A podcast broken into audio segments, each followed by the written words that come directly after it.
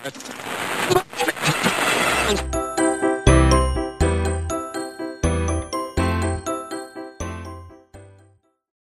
الله الرحمن الرحیم. سلام. من فرانک باباپور هستم و با قسمت دوم پادکست سیگنال در خدمتتون هستیم. بعد از اینکه فهمیدیم صندوق سرمایه گذاری چی هست حالا می‌خوایم از مزایای اون بگیم. خب مسلما چیزای زیادی توی دنیا وجود دارن که نمی‌دونیم چیه و باید حتما یه فایده داشته باشه تا بریم دنبالش. یعنی اگه من بیام به شما بگم این لیوانه شما میگین خب که چی؟ به چه دردم خورد دونستن این که این لیوانه ولی اگه بگم این لیوانه و داخلش هم شیر داره که اتفاقا خیلی هم مقویه اون موقع شاید اطلاعاتی که بهتون دادم براتون مفید بوده باشه. صندوق سرمایه گذاری هم همینه. خب تو قسمت قبلی فهمیدین چیه ولی نگفتم چه فایده هایی داره که به دردتون بخوره. الان می‌خوام ده تا از فایده هاش رو براتون بگم.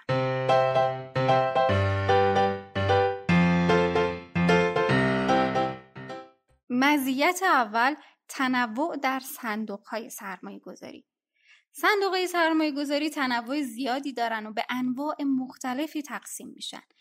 بعضی از صندوق ها واسه کسایی مناسبن که قصد دارن از سرمایه گذاریشون سود منظم و ثابتی بگیرن.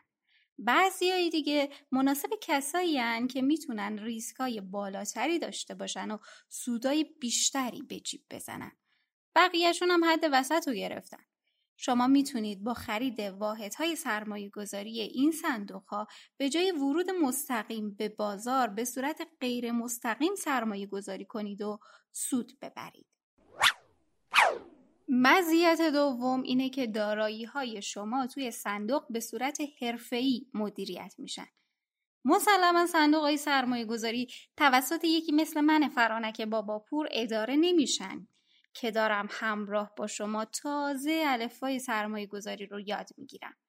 این صندوق توسط افراد متخصصی مدیریت میشن که سرمایه رو توی بازارهای مالی مختلف به جریان میندازن.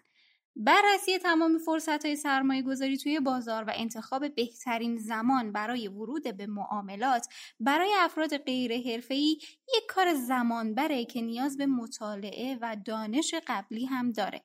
تازه ورود مستقیم و یهویی به بازار سرمایه برای افراد عادی مثل من یا احتمالا شما خطرناکه و ممکنه اصل سرمایه هم از دست بره. مزیت سوم شفافیت اطلاعات شفافیت بالای صندوق های سرمایه گذاری یکی از مهمترین دلایلیه که سرمایه گذارای مختلف از هر قشری رو به خودش جذب کرده. اینطوری که ارزش دارایی ها توی صندوق های سرمایه گذاری قابل معامله در بورس هر دو دقیقه و غیر قابل معامله ها هر روز اعلام و منتشر میشه. علاوه بر این صندوق های سرمایه گذاری موظفن که گزارش های منظمی از ریز معاملات و نحوه سرمایه گذاری های خودشون ارائه بدن.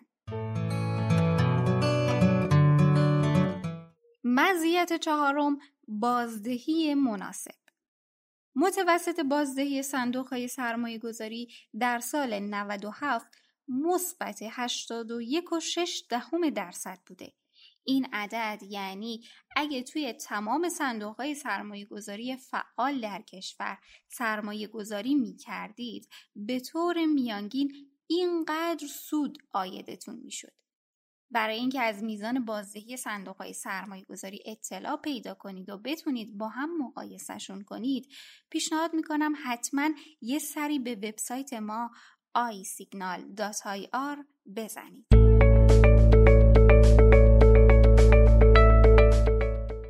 مزیت پنجم صرف جویی سرمایه گذاری در صندوق سرمایه گذاری به دلیل صرف جویی ناشی از مقیاس کم هزینه تر از سرمایه گذاری های فردیه.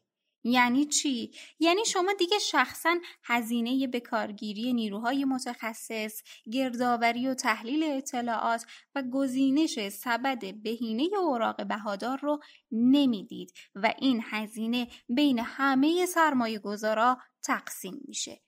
مثلا اگه توی یه سفر دوستانه هر کی بخواد خودش لوازم مورد نیازش رو بخره و برای خریدشون زمان هم بذاره زمان و هزینه کل جمع خیلی زیاد میشه. ولی اگه یه نفر مادر خرج بشه و لوازم رو بخره و بین همه تقسیم کنه هزینه ها خیلی میاد پایین. مزیت ششم. به حد اقل رسیدن ریسک سرمایه گذاری کاهش ریسک سرمایه گذاری یکی از مهمترین مزایای صندوق های سرمایه گذاری محسوب میشه. روش های مختلفی برای کم کردن ریسک ورود به بازارهای سرمایه وجود داره. مهمترین و اولین اصل سرمایه گذاری موفق اینه که توی یک بازار خاص سرمایه گذاری نکنیم یا به اصطلاح همه تخم مرغامون رو توی یک سبد نذاریم. با این کار اگه یکی از سبدا بیفته و تخم مرغاش بشکنه یه سبدای دیگه هنوز هستن که بتونیم با تکیه بر موجودی اونا ضرری که بهمون وارد شده رو جبران کنیم. مزیت هفتم تبدیل سرمایه های خرد به سرمایه گذاری کلان شما با صرف یه سرمایه اندک می‌تونید از مزایای صندوق سرمایه گذاری بهره مند بشید. صندوق سرمایه گذاری با جمع کردن سرمایه های کوچیک مردم قدرت این رو دارن که یک سرمایه گذاری در مقیاس بزرگ انجام بدن و از طرف سرمایه گذارا پولهاشون رو در انواع اوراق بهادار مثل سهام و اوراق با درآمد ثابت کوتاه مدت و بلند مدت سرمایه گذاری کنند.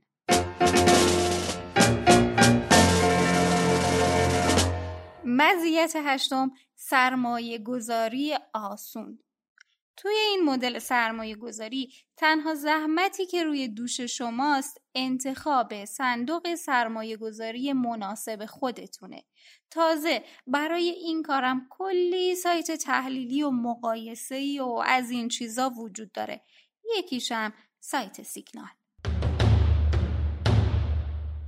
مزیت نهم نقد شوندگی بالا.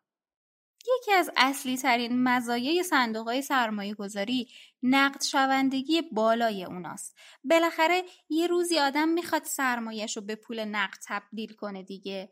مثلا اگر روی زمین و ساختمون سرمایه گذاری کرده باشیم و حالا بخوایم سرمایهمون رو نقد کنیم یا دست کم قسمتی از سرمایه رو برداشت کنیم می‌تونیم به راحتی این کار رو انجام بدیم؟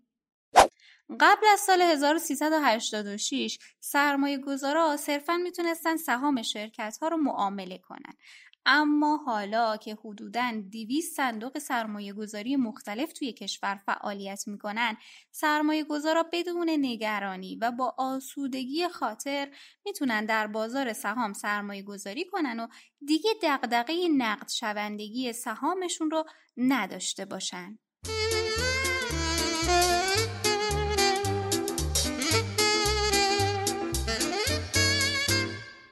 و مزیت آخر زامن نقد شوندگی در صندوق های سرمایه گذاری. زامن نقد شوندگی یکی از ارکان و مزایای صندوق های سرمایه گذاریه اهمیت زامن نقشوندگی در اینه که وجود یک شرکت حقوقی موجب افزایش نقد شوندگی واحدهای یک صندوق سرمایه گذاری میشه تا تحت هر شرایطی سرمایه گذار بتونه واحدهای سرمایه گذاریش رو به فروش برسونه و این اطمینان رو داشته باشه که هر زمانی تصمیم به ابطال واحدهای سرمایه گذاریش گرفت تقاضا برای اونا وجود داره. به زبون ساده تر یعنی هر موقع که بخوایم می‌تونیم سرمایهمون رو به سادگی و بدون دردسر نقد کنیم. توی دنیای امروز و با توجه به مشکلات اقتصادی خیلی ها می‌خوان وارد بازار سرمایه بشن تا همون مقدار پولی رو که دارن افزایش بدن. اما چون دانش و وقت کافی ندارن بیخیالش میشن. خب حالا که با مزیت های صندوق های سرمایه گذاری آشنا شدید دیگه قصه چرا؟ بیخیال نباشید و یکم به این موضوع فکر کنید. همین سرمایه گذاری توی صندوق ها رو میگم دیگه. آهان الان سوال پیش اومده که کدوم صندوق؟ راست میگین سوال به جاییه خب چاره چیه باید انواع صندوق ها رو هم براتون معرفی کنیم دیگه پس اگه زحمتی نیست برید و قسمت سوم رو پلی کنید. اونجا انواع صندوق های سرمایه گذاری رو توضیح دادیم. ممنون که گوشتون رو به ما سپردید. وقتتون بخیر. خدا نگهدار.